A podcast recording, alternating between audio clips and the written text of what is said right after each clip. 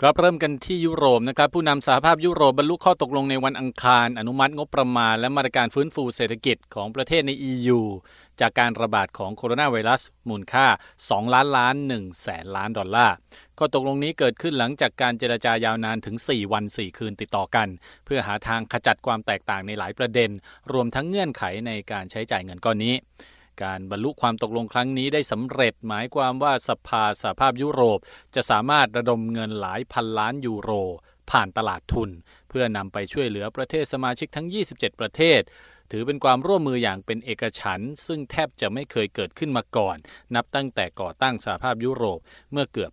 70 ปีที่แล้วนะครับ บรรดาผู้นำยุโรปหวังว่าเงินทุนเพื่อการฟื้นฟูเศรษฐกิจมูลค่ามากกว่า 2 ล้านล้านดอลลาร์นี้ จะช่วยซ่อมแซมเศรษฐกิจของยุโรปที่เสียหายอย่างหนักที่สุด นับตั้งแต่สงครามโลกครั้งที่2ได้ โดยประเทศใน EU นั้นมีผู้เสียชีวิตจากโควิด -19 รวมกัน 135,000 คนนะครับ ขณะที่นักวิเคราะห์เชื่อว่าเศรษฐกิจของกลุ่มยูโรโซนในปีนี้จะหดตัวลง 8.3%นะครับ และกระทรวงพาณิชย์สหรัฐประกาศเพิ่มรายชื่อบริษัทจีน 11 แห่ง เข้าไว้ในบัญชีดำของบริษัทที่เกี่ยวข้องกับการละเมิดสิทธิมนุษยชนชาวอุยกู ในมณฑลซินเจียงทางภาคตะวันตกของจีน นับเป็นครั้งที่3นะครับที่ทางการสหรัฐใส่ชื่อบริษัทจีนไว้ในบัญชีดำที่เกี่ยวข้องกับการละเมิดสิทธิมนุษยชนในมณฑลซินเจียงดังกล่าว กระทรวงพาณิชย์สหรัฐระบุว่าบริษัทจีนเหล่านี้มีส่วนในการบังคับใช้แรงงานชาวมุสลิมอุยกูร์ และชนกลุ่มน้อยชาวมุสลิมกลุ่มอื่นๆ ซึ่งรวมถึงบริษัท Nanchang O-Film Tech ผู้ผลิตชิ้นส่วนโทรศัพท์มือถือ iPhone และอุปกรณ์อิเล็กทรอนิกส์ของ Amazon และ Microsoft ด้วย นอกจากนี้ยังมีบริษัทสิ่งทออีกหลายบริษัทนะครับรวมทั้งบริษัทเก็บข้อมูลด้านพันธุกรรมอีก 2 บริษัท ซึ่งเป็นบริษัทลูกของ Beijing Genomics Institute ที่มีความเชื่อมโยงกับรัฐบาลจีน และบริษัทผู้ผลิตผมปลอม h e t i a n h o w l i n Accessories ซึ่งสินค้าของบริษัทนี้เพิ่งถูกศุลกากรสหรัฐ ยึดไว้ที่สนามบินในรัฐนิวเจอร์ซีย์เมื่อวันที่ 1 กรกฎาคม เป็นผลิตภัณฑ์เกี่ยวกับผม น้ำหนักรวม 13 ตัน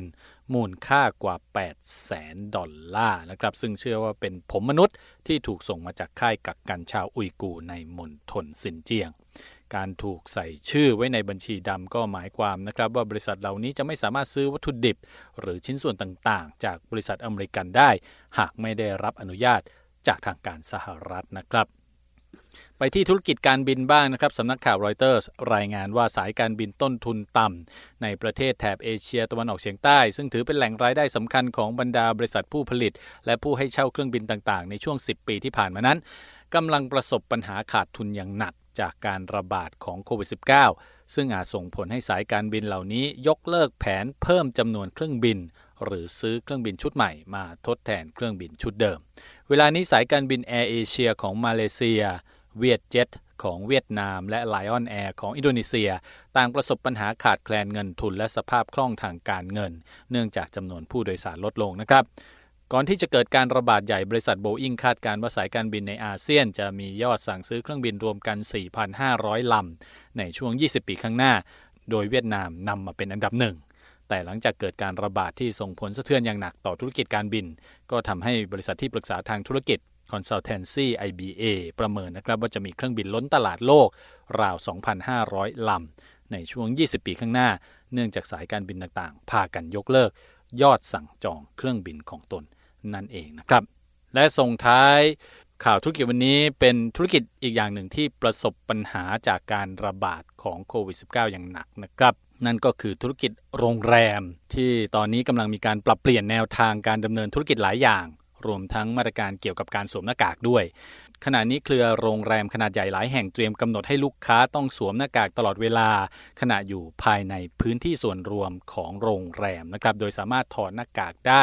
เฉพาะเวลาอยู่ในห้องพักหรืออยู่ด้านนอกอาคารเท่านั้น ตามข้อกำหนดของสมาคมผู้ประกอบการโรงแรมอเมริกัน หรือ AHLA ซึ่งจะนำมาบังคับใช้อย่างเป็นทางการในสัปดาห์หน้านะครับ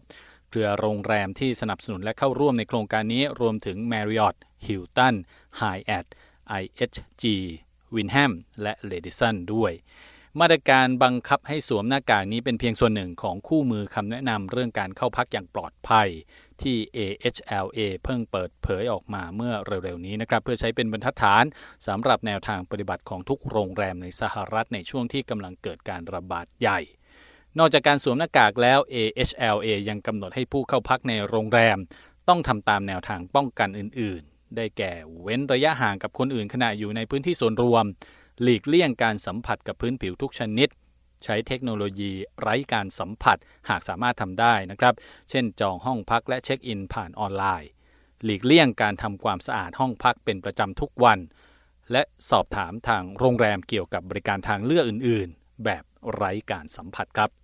และนั่นคือข่าวธุรกิจวันนี้นะครับ ทรงพศสุภาผลวิเอไทย กรุงวอชิงตัน